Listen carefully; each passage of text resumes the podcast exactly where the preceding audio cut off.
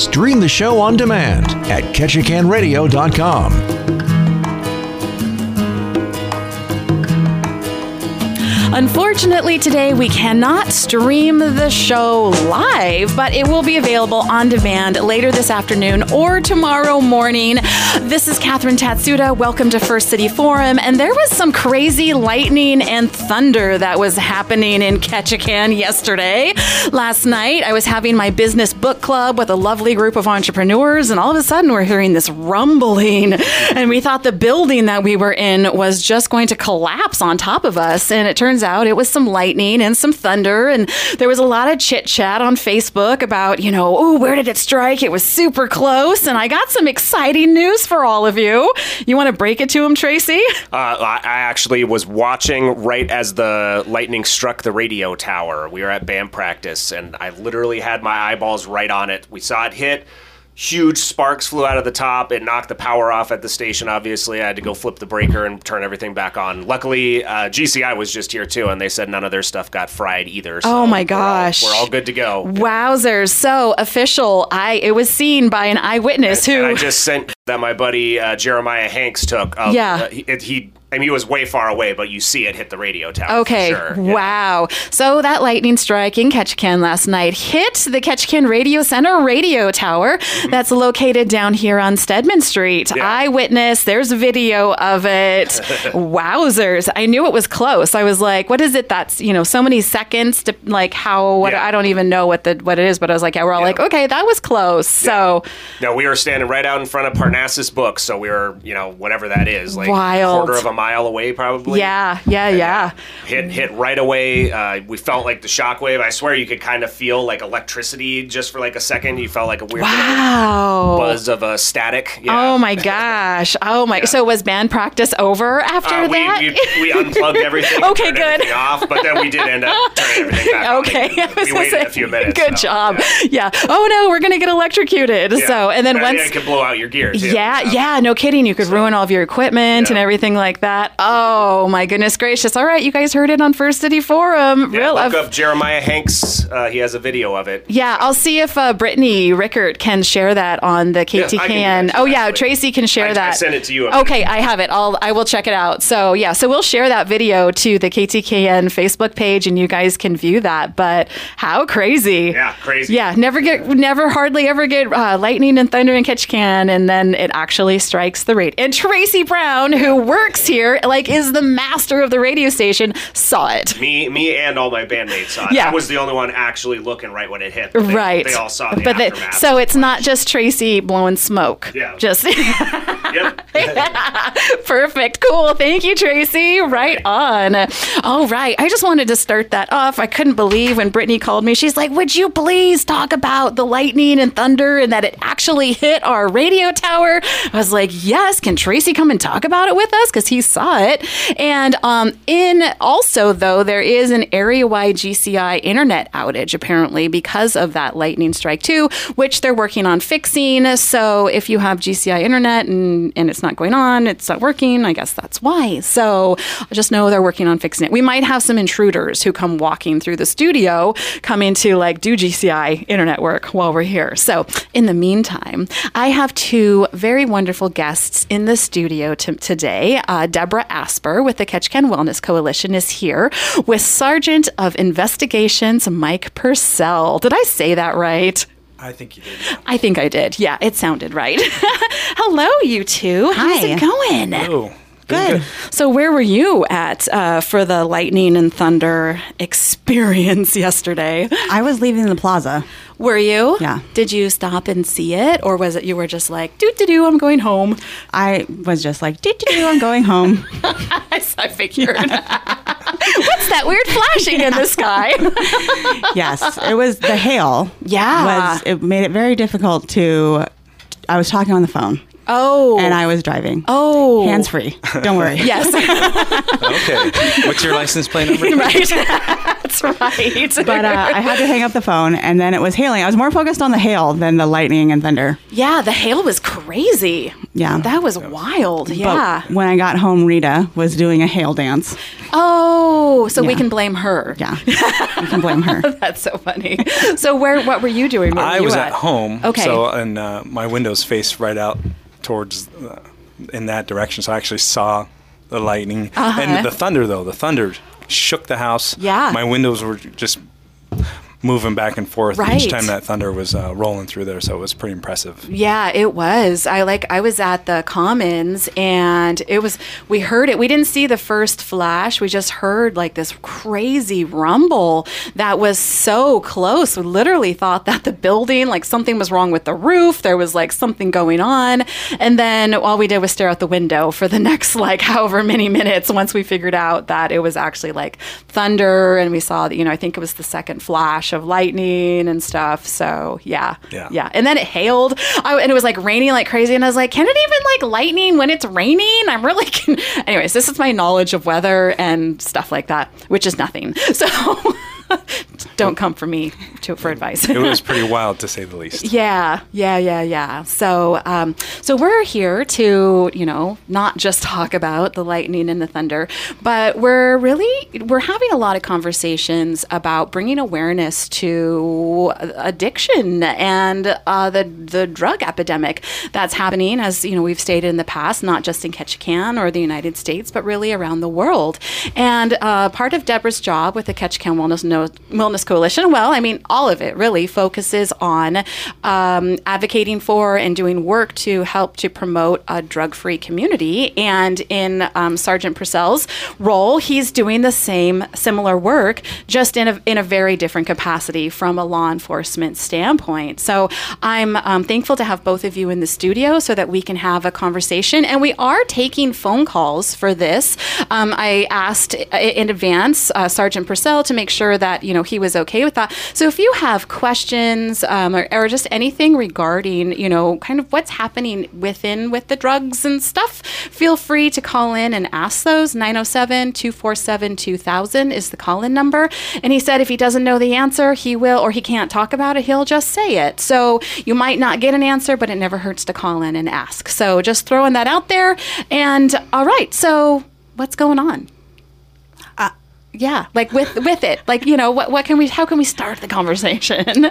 Well, so my official title is not nearly as exciting as Mike's. No. But I am the drug free community coordinator, which means that my focus is on youth prevention. Um, with that being said, pretty much any efforts in the community can be tied to youth prevention. Um, and so I've been working on um, different different different events and different things and partnering partnering and collaborating with different organizations uh, in the community. Um, kpd being one of them. Um, just to bring new things to the community. Um, yeah and uh, Yeah, I know. to bring awareness. Uh, we're talking about you know prevention, intervention. What's the there's so peers Yeah. is is what you oversee. What when what do all those the, it's a- prevention intervention education recovery and support oh my gosh, Yeah. that's a lot of stuff. Yeah. yeah, Um, and the idea is really for me is to create like a a fun anti-drug uh, atmosphere um, in in Ketchikan and in schools. So um, I'm going to explain this as well as I can. Okay. So studies have shown that children will adapt an anti-drug attitude or um, uh, outlook if they are surrounded by an anti-drug um, attitude or outlook. So, so, um, but they have to be surrounded pretty consistently. So by influential um, people or things in their in their lives. So Right. like parents, schools, community. Um, and so we're working on that. So we're working on getting new a new curriculum into the school. We're working on. I'm working on developing um, different events throughout the year, so that there's like this circle of prevention that's that's always being like there's something to look forward to. There's something that's happening. There's something that's that's always being promoted. That's a um, that's a prevention thing, mm-hmm. um, as well as just increasing our the the DFC um, visual. Uh, What like- does DFC stand for? Drug Free Communities. yeah. Yeah. Okay. Yeah. Yeah, and so like that's that's basically what I'm doing right Uh-huh. now. Yeah. Okay. Okay. Look at you go. Yeah. so you're working with uh, with law enforcement. I know that you've partnered with the Ketchikan Police Department on an upcoming event titled "Hidden in Plain Sight." That is actually like a it's like a bedroom, you know, like a staged bedroom that's going to have paraphernalia and other other storage sort of things, um, so that parents and you know individuals can know what to what it actually looks like and what to look for. Um, and that's aiding in in the education piece, right? Yeah, and I know that we see in in the news a lot about drug busts that are happening w- within Ketchikan, um, you know, for all sorts of things. What what are you seeing um, on the law enforcement side in regards to to what's happening with with drugs and addiction inside of our community? Well, um, you know, on the law enforcement standpoint, I've been working 15 years, um, so it cycles, and it seems to be. Uh, I- don't notice, you know, certain drugs gain popularity, or the, the drug that people Right. are, are, are that's just the drug that of choice at the time. So I, that's the cycling I'm talking about. But uh, consistently, I think that the drug problem obviously it exists and is here. Um, but it seems to be just a certain percentage of people that we typically deal with on the law enforcement side. Okay. A small percentage. Okay. When you look at it compared to the to the city. Right. Um, so I know that when these drug busts happen and uh, you know it, it, it touches our community and, Mm-hmm. and we're a tight community so uh, I, I you know it affects us all but I think I just I like to say that uh, it's a small percentage of people, so people don't think that this is just overrunning our city in that aspect. You know, obviously we're doing the best we can to try and curb it as best possible. We have our obviously our whole patrol uh, officers are out there doing their thing and they come across these cases. But we also have our investigations unit, which is uh, where what I'm supervising. We have two drug detectives that that's they're dedicated to working and they're working the cases that involve the importation more than just like maybe somebody that, that is maybe your typical user or addict. Um, We're looking to try and you know get the source uh, Right. for, for these people that are bringing it into our community. Right. So that's kind of our focus uh, back there in that sense. Uh, Yeah. So uh, right now, I mean, if we're, we're looking at what's what's happening, you know, uh, methamphetamine and heroin are always the seem to be in the mix up front as far as drugs that we're uh, coming across and dealing with. But uh, also recently, in the last couple of years, um, fentanyl Yeah. has become a, a really big problem. It seems to have overshadowed the other two. Um, it's but it's so much more dangerous. Um, Right. Obviously, I think people have an idea of, of how dangerous it is. Um, from the statistics that I know of, fentanyl is uh, about 500 times more potent than heroin, um, and and seems to be the most popular method uh, that they're bringing it into town is in pill form. Mm-hmm. But you can imagine, um, you know, they say there's supposed to be a certain amount in these pills, but it's being manufactured who knows where. You know, mm-hmm. certainly not in a controlled environment. You know, mm-hmm. like a pharmaceutical company or something like that. So it's really hard to tell like what kind of dose is in there. You know, and, and I mm-hmm. think unfortunately that's attributing to a lot of possibly a lot of these overdoses that we're seeing. Right, right, right. So that's the big thing that's kind of on our forefront is, is this this uh, the fentanyl that's been coming into town. Yeah, yeah. That's it's scary. It's you know I've been having conversations, and Deborah has been on the air previously. She came on and talked about her trip down uh, to you went to Washington D.C. for the Drug Free Communities big like nationwide conference, and talking and learning about you know the statistics and learning about this you know the rise of fentanyl and how it's being mixed into all of the different products and and that you don't know you don't know. and it's it's so dangerous because it's a it can absorb through the you know just by touching it Yeah. and if you're a person that you know has no exposure to that it's not going to take very much Right. and you find yourself in trouble so we have to be really careful on these seizures obviously maintaining our own safety just in handling it you know. Yes, yes, definitely, definitely.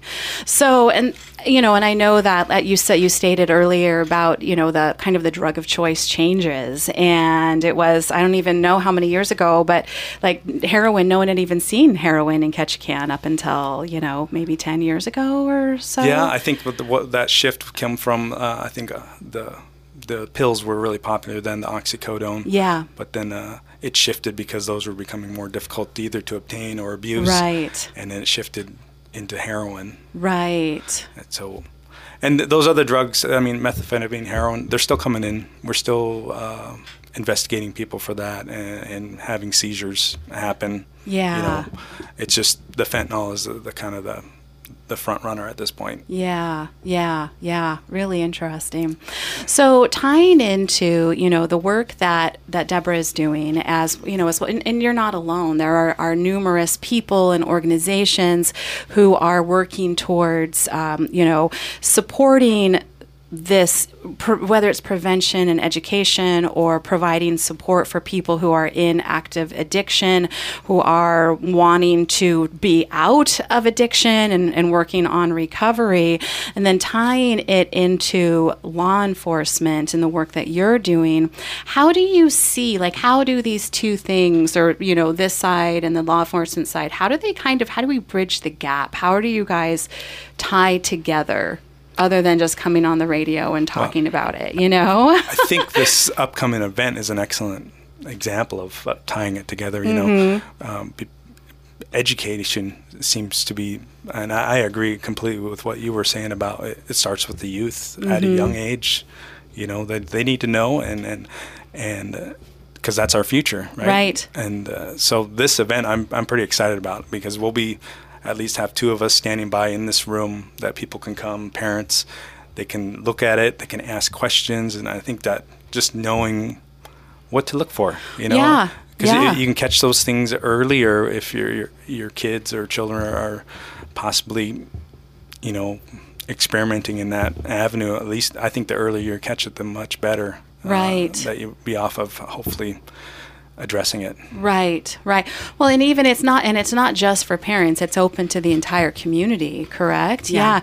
And you know, I, and I'm just going to speak from personal experience. In you know, I had someone that was close in my life that was using, but and there were there were some signs that were there, but I didn't even know because I didn't know what to look for. I didn't, you know, and so in my head it was like, oh, you know, like oh no, it's it, he's not. Oh no, he's not. But then there were some things.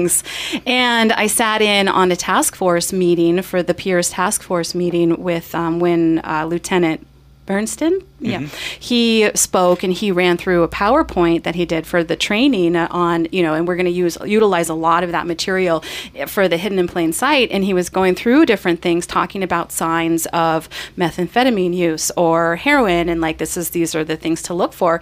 And I was having some like really emotional responses to this because like I was like, oh my gosh. I, if I had known, I would have known if that makes sense, you know? That's absolutely true. Yeah. and and I think that and that's one of the things with with addiction, not just drug use, but alcohol use and anything. It's you know, it's and it's there's a there's something that I saw where it was like, you know, draw a picture of like a drug user and you know and there's these stereotypical images of what that looks like but it it's it there's such a broad range of people who use who are in addiction whether it be like heroin or prescription medications or anything like that. And so and ev- all of us in some capacity have a loved one who who is touched by this you know? Well, and that's another partnership that everybody who is um, healthcare providers, um, KPD, people who work with nonprofits, like all the people who are helping. Um, um, in this, like the the people who are helping addicts in whatever capacity, um, uh, lowering the stigma, like having these conversations. Because I was I was not homeless when I started using. You know, we've talked about this before. My dad was a judge. My mom's a uh, uh, educator. Um, yeah, like it's it's not there isn't one way that people become addicted to drugs. There isn't one type of person. There isn't one um, specific race or gender or whatever that becomes an addict. And so opening these conversations and seeing that it's like all kinds of people are having these conversations and it's being talked about and it's being um, not like normalized, but it's these it's it's being discussed and people are out there and they're being they're getting clean and recovery is happening. Mm-hmm. And efforts are being made Yeah. to to stop the inflow or slow it down to Right. you know to help to keep people safe and uh, you know so all of those things. And it does take it takes a large group of people. It takes a village it takes a village to raise a child it takes a village to create a community it takes a village to you know help to work through this you know this real epidemic that that happens. So i uh, i wanted to i had a couple things and i can't remember one of them but the other one I wanted is like so okay so it goes into you know cr- having conversations. You started the conversation you started this with you know creating a, a space where there is an anti-drug or drugs are bad culture inside of the community with influential people with teachers and and maybe it can't be parents because maybe parents are struggling with you know whatever it is that they're struggling with or they're too afraid to talk about it or don't want to talk about it with their kids whatever. But so all of the different touch points that impact somebody's that influence a child's life or even an adult's life right? So what are some ways so you mentioned that you want to do a curriculum you're doing some different activities but you know what are ways that just maybe someone in their everyday life could go about that and exhibit that type of uh, of belief system you know and um, to help to make a difference in their circle of influence Um, well, you can educate yourself. Yeah. You um, can definitely understand what what um, substances look like, what substances look like in somebody.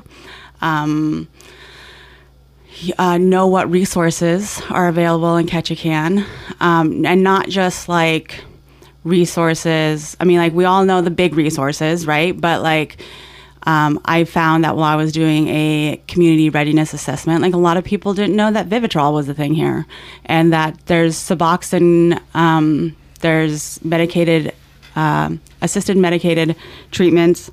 Um, that are not that are here all the time. It's not just ideal options.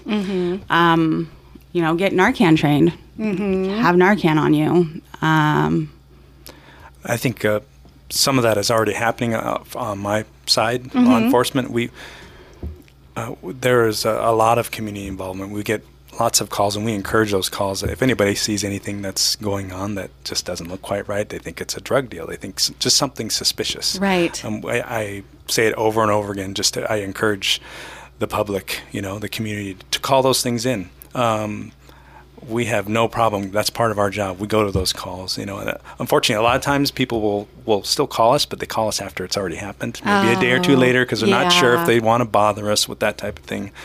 Please bother us. We're here. We're here for that type of thing. So I just encourage people to to call those things in. You know, maybe you're not dialing one nine one one. You're just calling the business line and speaking to an officer, uh, and just explaining what what you saw or what what you're concerned about. Um, Right. it's huge. I, I, I can't count how many investigations uh, that were began because somebody just called and said something weird is happening over here. You might want to check it out, and then it turns into, you know, a successful investigation where we wind up, you know, seizing drugs and that type of thing. Mm-hmm. Mm-hmm. So what's the I, and you guys might not have the answer. It's pro- might not be the best uh, people to ask, but you know, okay. So I don't want to bother you, or there's a fear of well, you know, being a rat or being a stitch or getting somebody in trouble, but like they know that it's that it shouldn't be happening, or I don't know. I, like, what's the path? So if some if an investigation happens and somebody gets arrested, and you know, is I think is the goal to just punish them, or is the goal to actually like assist people in in recovery and a better quality of life? Is that's kind of a tough question, or does it, it depend? it is. It's probably you know.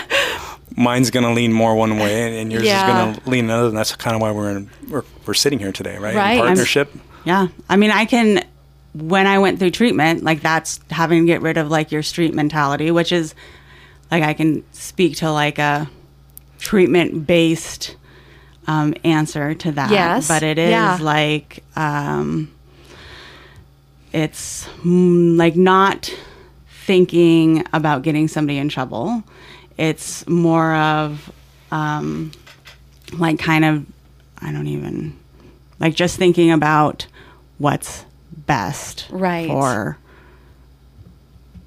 yourself. Like so like when you're on the street and you are thinking like, "Oh, I'm going to be like it's uh it's it's self-serving. Mm-hmm. Um and so um just kind of I don't know. I don't really. I'm not explaining myself very well. I think um, I understand but, what you're saying, but I think it's just very. It's a. It's a difficult situation. It's a sticky it situation. Yeah. It yeah. is. Uh, on yeah. our side, you know, if if I'm if we're interacting with someone who's in trouble, you know, that they're in trouble, and, right? And it's not going away, so to speak. It's not like you know, I'm going to cut someone a warning for, you know, bringing ounces of, right.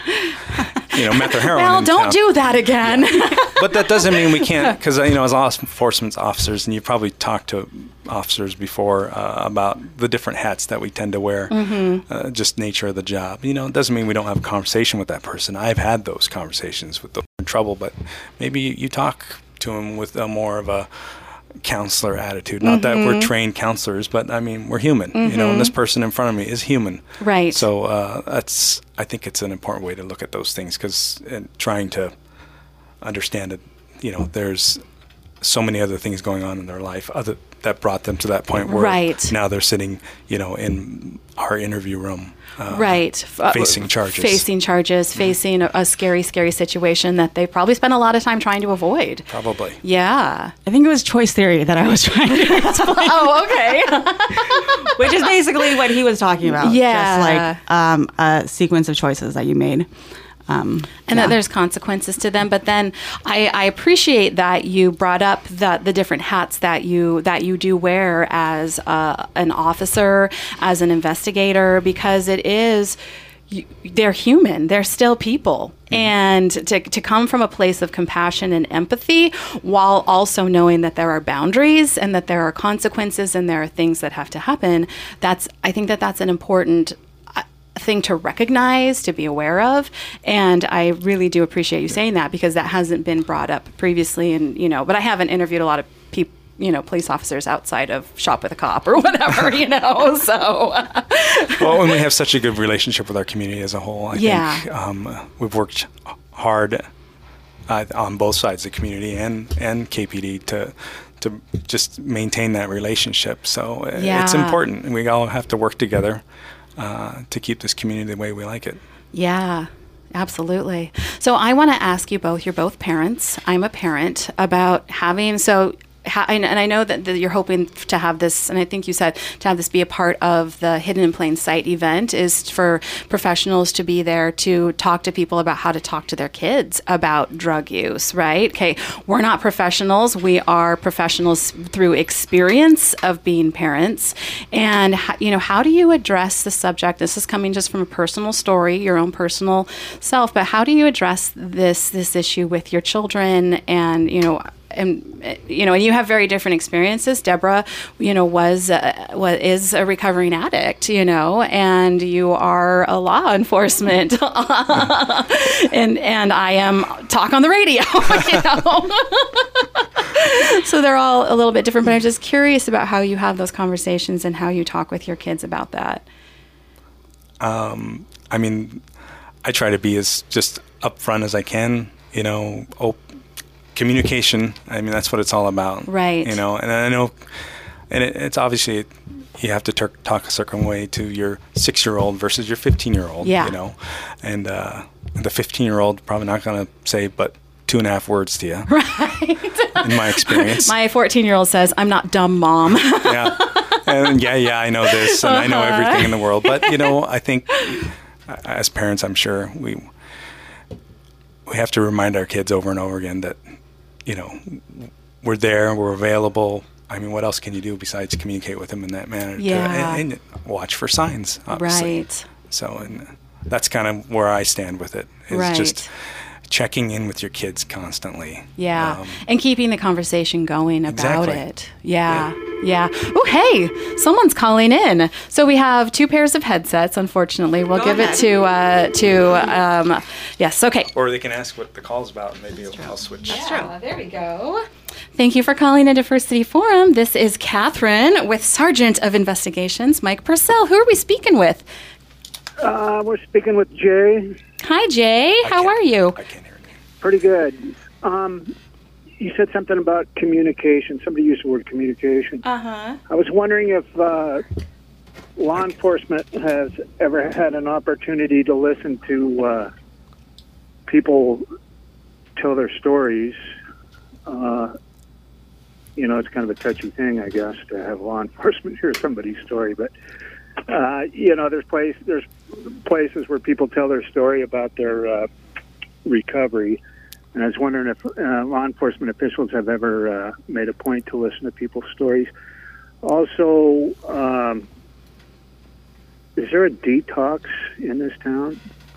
Anyway, Okay, I hang will up and let. listen. Oh no, yeah, that's you can stay on the line. Um, that you just stay on the line if you want to keep talking. Otherwise, yeah. Um, but I'll let uh, I'll let uh, Sergeant Purcell answer your questions. Sure. So the first question uh, you asked about if we've ever had people tell their story, um, and we have.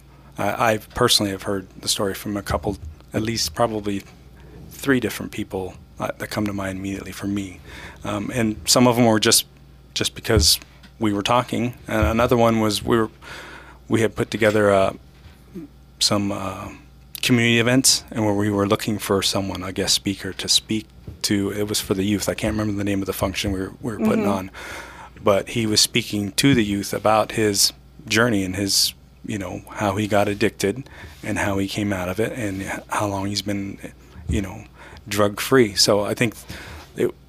It, I, I believe it's impactful when you have that a real person in this community that says this is my story, and so we have listened and we do listen to those things, and I think they're really important, especially if we're putting on some type of event, uh, trying to, to reach the kids. They, the kids need to hear that from someone from here. I think it's important. Absolutely. Are you still there, Jay? yeah. Okay, I just was there a reason why you asked that question? I I just was curious. Well, it, uh, it, you know, to hear it from somebody who's been through it is is uh, resounds more. than- Yeah. Than uh, you know, listening to clinical jargon. Yes. Not that there's anything wrong with clinical jargon. But, No.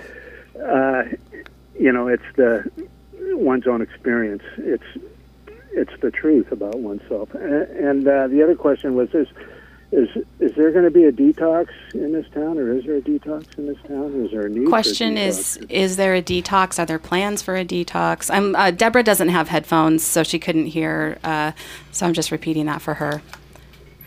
You can answer it. She's shaking her head. oh, uh, is there are there plans for a detox? That's actually um, that's a little outside of my um, expertise.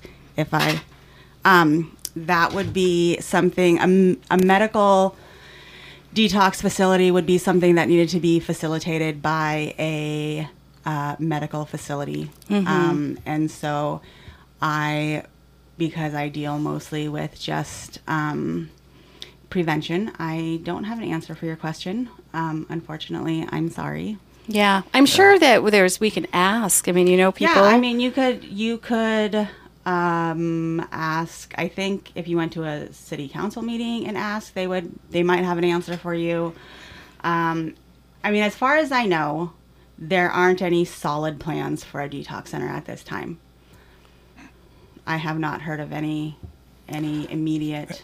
And I don't know of- of any that. I mean, formal, you know, centers that just s- specialize in that manner for people. Yeah. You know, obviously, if someone needs medical attention, you got to go to the hospital, whatever the problem is. If it if Right. you're detoxing, that I mean, that happens. Right, and that that happens a lot Yeah. on detoxing from you know multiple Sure. substances, But- whatever. yeah, But a, a specialized facility, I'm just not aware of one myself either. Yeah, I know that the conversation, I, I don't know if it's ever been like talked about seriously at like the city level, you know, but I know that the conversations have happened or they've floated around. I've seen posts on Facebook. I've seen, you know, there's a, there's a lot of people who who, you know, we need to have a detox facility. This is really important. I know there's a lot of people who would who are proponents for it, but I don't, you know, and I don't know what the holdups are with that. But it is an important part of the entire process of the big picture of, you know, of prevention and education up into, you know, act, active use and recovery. And that is an important process in, in going from active use to, to be to the very early stages of recovery. Yeah. Yeah, yeah. So, well, thank you so much, Jay. Was uh, did you have anything else that you wanted to ask? No, that's it. Okay, yeah, I appreciate you calling in. Have a great day, okay? You, you too. Okay, bye bye. You're welcome to call in if you have any comments or questions, 907 247 2000, and we will answer them the best that we can. Yeah, you know, it's, it's, it is interesting because it, there are so many levels. It's, it is like a, an onion with many, many, many different uh, layers of complexity. And we're, we're dealing with, you know, human behavior and choices and uh, outside influences and going back to culture when you were talking about culture and creating, you know, like an anti-drug or a drug-free positive culture. Oh, we have another caller. It made me think just even of like an organizational culture that that you know that you create to have a positive team and positive customer service experience. It takes many people to make that happen. Yeah. Okay, we're going to answer the phone. Thank you for calling First City Forum. This is Catherine and uh, Sergeant of Investigations Purcell. Who are we talking to? Yeah, this is Glenn, and uh, Hi, Glenn. uh, somebody that's uh, very anti-drug. I'm glad to hear your guests on there uh, today. One thing I think would help to get more public uh, participation as far as the enforcement part, if someone could call in and be anonymous when they do it. I know of two cases where first thing they want to know is what your name is, what your when were you born, and uh, and then you say, well, can this be kept confidential? And well, we don't guarantee that. And so consequently, I think that if they had it set up to where you could just give the information and remain anonymous, I think they would get a lot more public um, participation. So I, I can comment on that. I- Yeah. we do obviously take uh, any information, whether it's anonymous or not. Um, obviously, if it's not anonymous, you know, it, we might be able to utilize that differently than if, like, if we had a person to attach it to. Um, but certainly, we're not going to turn away people uh, if they want to be anonymous. They just usually that's one of the questions. At least when they're calling the Ketchikan Police Department, that's what I can speak to. They'll ask you Right, if I- you want to be anonymous, and if you do, so be it, and we'll just write it down in that manner. We don't want to discourage people from uh, providing that information because maybe by itself it might not have what we call a lot of weight, you know, but maybe you're the fifth person that called. So we have five anonymous people saying that this is going on, so that changes that can change things for us. So I, I really encourage people to call even if they don't want to be identified. Well, it, but uh, the problem, I don't know about the Ketchikan police there, but in two instances that I'm aware of with the troopers, well, if you don't give us this information, we're not going to take your information. And I thought, God, this is defeating the purpose of it. Yeah, and I'm not sure what their you know policy or procedure are, um, but I can tell you, uh, with our investigations unit or with the K- Ketchikan Police Department, if you want to be anonymous, that's not a problem with us. We just that's the way it should be. we don't we don't ask who you are or, or what your name, your birth date, or anything. Just uh, the information you have and, and all the details involved there. That brings up Yeah, an. just Oh, go ahead, Glenn. I'm sorry. no that uh, two instances that I know of. That was what happened. It wasn't with the Ketchikan Police Department, but uh, and you know, know the birthday and who you are, and said, "Well, I just have some information that I'd like to pass on." Well, we just can't pass it on unless we know who you are. Ah. Thought, well, this really is defeating. Yeah, that's very defeating. That brings up. thing. And I- then when you ask them, "Can this be kept confidential?" Well, we can't just guarantee that. Huh. Well, there, of course, there's no guaran- guarantee, but they could say we certainly do our best not to, you know, keep Right. it confidential. Um, Sure. Well, I'm sorry that you got that happened in those scenarios. You know. Yeah. Well, and it, I think that that brings up an interesting point. So we live on, you know, in in Ketchikan, which has an interesting governmental structure, where you know, so Ketchikan Gateway Borough encompasses the, you know, the whole island, even outside in some areas, and then the city of Ketchikan has its own boundaries, and the Ketchikan Police Department oversees the boundaries of the city of Ketchikan, while the Alaska State Troopers are then uh, responsible for the outer for the for the borough areas. In general, I mean, general. Uh, you know, the, the cases will cause those lines to Cross. yeah to Yeah. cross, which is not we don't run into issues about it. It's just the way it happens. Especially Yeah. if if like some of the guy uh, the, the detectives under me are working a drug case and it takes them outside city limits, it's not a problem. Okay. Vice versa, the troopers have a case that works into Yeah. the city limits. It's just the way it is. But in general, Right. Okay. they're responding to those calls. We're responding yeah. to these ones. So I, I'm just, you know, so if somebody were, so you know, he called the state troopers and, and kind of and ran into these roadblocks, or he knew people who did, and and um, we could call the police department. Would the police department be able to share that with them, or pursue that in any way, or we could certainly take take the information. and- Okay. And, I don't know if passing it on to the, the troopers, you know, Okay. we might find the same yeah, right, issue. I, right. I can't speak to their, their policies, Right. but if if it's anonymous, whether it's in town or out of town, I, I think y- you're fine calling us. You Okay. know, we may direct you to the troopers. That's possible, but Okay. it depends, I guess, on the type of information we're talking about too. Yeah, yeah, for sure. Awesome. All right, I have another caller call- calling in. Thank you so much, Glenn. I appreciate it. You bet. Okay, take care. Thank you for calling First City Forum. This is Catherine and Sergeant of, Sergeant of Investigations Purcell and uh, Miss Asper. Who are we talking to? Mike, Hey, Mike, how are you? pretty good. Good. Hey, just a couple of comments. Like, I think throughout the years, I've noticed it's been like a million people have died from the drug overdoses since the 80s from the methamphetamines and stuff. But uh, do we still have like a drug sniffing dog? That'd be one question.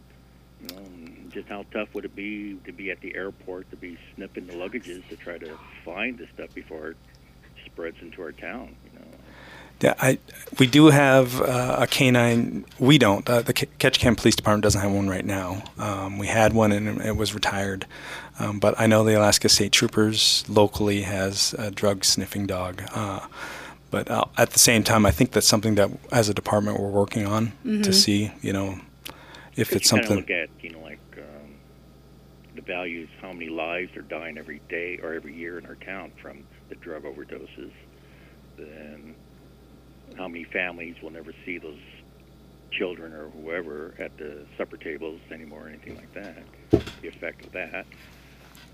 And it's just I don't know. Uh, I've watched it on YouTube and stuff like methadone clinics there's only a handful of those down in the Seattle area, and, and it's usually the NIMBYs don't want it in their backyard to be built to see a lineup of hundreds of people trying to get their methadone little cups of liquids that's going to stop the craving, I guess.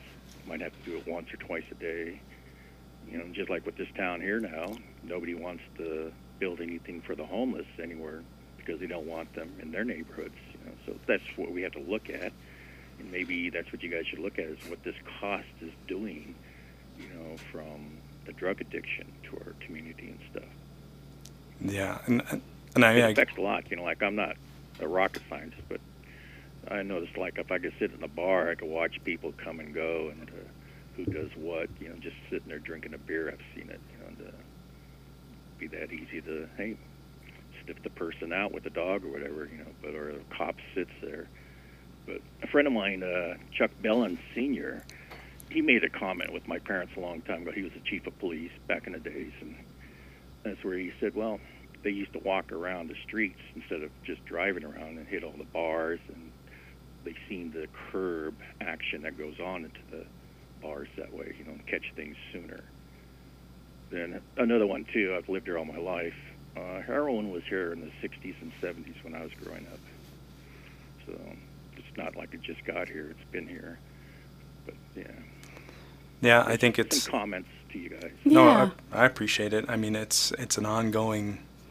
It's an ongoing conversation Right. and an ongoing, it's just an ongoing But issue. it's like uh, this town seems to kick the can down the street too many times. They do that with the drug problem, the homeless problem, you know, and it's never going to stop. Looks like till we do build housings for the people, or you know, finally spit out the money instead of uh, worrying about turning over a house to get rich. You know, instead of trying to help out our children or whoever else that needs affordable housing. Which, if they can't afford it, then maybe they get into the drug world or the alcoholic world. You know, so, just Well- my comments. Thanks. I appreciate them. Yeah, I, yeah. I, I, I appreciate you calling in. It's I think it's important to hear you know different people's perspectives and thoughts and experiences and and all of that because.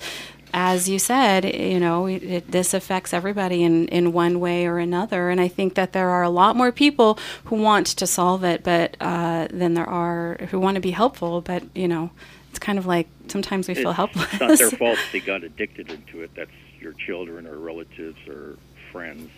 And once you start doing this product, I guess maybe you crave it more and more, then you just can't get off of it. But yeah. We can't blame them for their situation, but we should do our best to try to help them out to get over it. Yeah. Yeah. Well, thank you so much. I really appreciate the comments. You have a great day, okay? Thanks. Uh-huh. Bye bye. Um, I wanted to talk before we were done, um, talk a little bit more about the Hidden in Plain Sight uh, um, event that's happening on April 2nd at the mall. But before we do that, I want to talk about Narcan. Let's talk about Narcan, um, what it is, how people can use it, why it's important to help, you know, with what Mike was just saying. He was talking about people losing lives and, you know, these overdoses and things like that. So Narcan and having a kit available can help to can help to curb that. And if you want to take that away, because I know that's a big part of what you do. Yeah. Deborah. So Narcan is a drug that will um, temporarily stop an overdose from opioids. Um, I just said the, that it was a drug, but it is not dangerous. Um, it is not habit forming. You can Narcan um, anybody and it won't hurt them. So if you find somebody who is on the street and you are unsure of why they're laying on the street unresponsive, you can Narcan them. And if it is not because of an opioid overdose, it won't hurt them.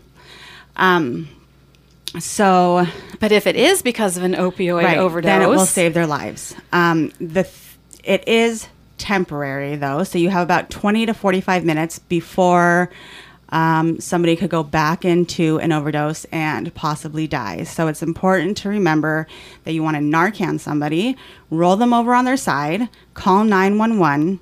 Um, most Narcan kits now come with two Narcans in them. So if they're unresponsive by the time you are done calling 911, Narcan them again. And uh, the Ketchikan Wellness Coalition has Narcan kits available for free. Yeah. As well as the KIC Behavioral Health Services. Um, I think TSS has them. Oh my gosh, what's the? There's a little clinic that's inside of TSS uh, that Uh, Serenity, um, Serenity, Health, and Wellness. Uh, Yeah. Legacy, Legacy Health has Mm-hmm. them. Yeah. And we are actually, so through my position with Tongass Federal Credit Union and overseeing the activities at the Commons, we've partnered with Deborah and are offering free community Narcan trainings. Um, we've been, this is this upcoming Saturday. We will host our last one for March. This will be our third one that we've done this month. And, um, and it takes about 10 minutes or so to get trained on how to use the kit. And then you get to take a kit or two with with you when you leave. And you can have your questions answered. You know, you can just come in. And so, anytime between 12 and 2 p.m. on Saturday, the 26th, at the Commons, which is located at 2106 Tongass Avenue, uh, we have another caller. Okay, let's take it. Thank you for calling First City Forum. We just have a couple minutes left. What's your name? My name is Sheila. Hi, Sheila. What can we do for you? I was calling to chat with Deborah and Kathy, I think, right? Yeah, Deb. Yep.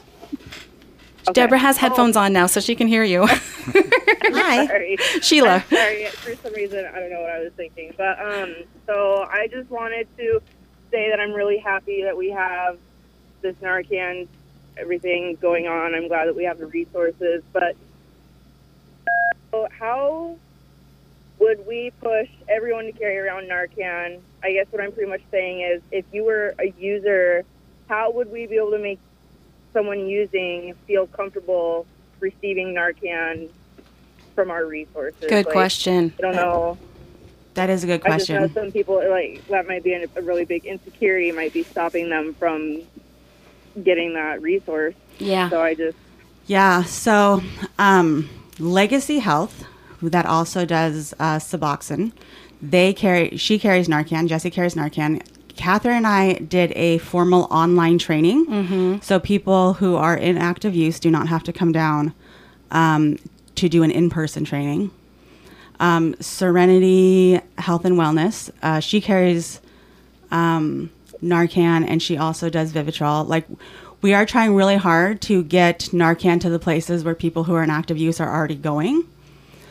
Um, I know that I um, am not one of those in one of those places, but I am happy to go and meet people, no matter the, the Circumstance. situation. no matter the circumstances. I am trying to have um, get it to where the homeless shelter also has like they carry Narcan supplies.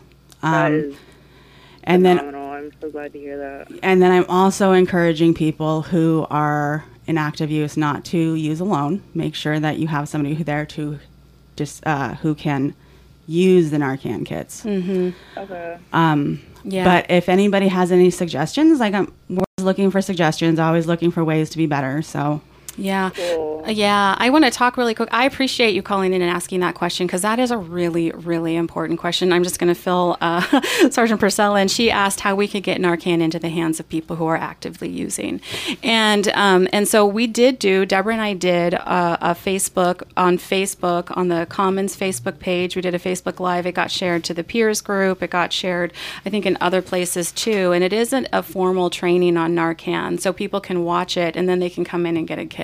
Very easy. perfect. And um, and so so it's available on Facebook. I know not everybody is on there, but but but in Ketchikan, that is the, one of the best ways to get it to the largest amount of people most easily. So that's where that's at. So if you have people in your life or you know people who are actively using, share that with them. Let them know. And and during the video, we said, you know, I think we should have said it sooner. We do said it at the end, but we really should have said it sooner. In that this is a shame-free zone. Like we will not judge you. If you are currently using, if that is where you're at in your life, and we will not judge you, we want you to be safe. And um, and so that's and I know that that's all so much of what Deborah talks about. We're going to talk next week with her and Jesse Pilcher about harm reduction because we want people who are using to be able to be safe. So Cool. yeah, yeah, and we know that the shame and the stigma and everything that goes into it can prevent people from from getting those resources. So yeah, yeah. Thank you so much. good.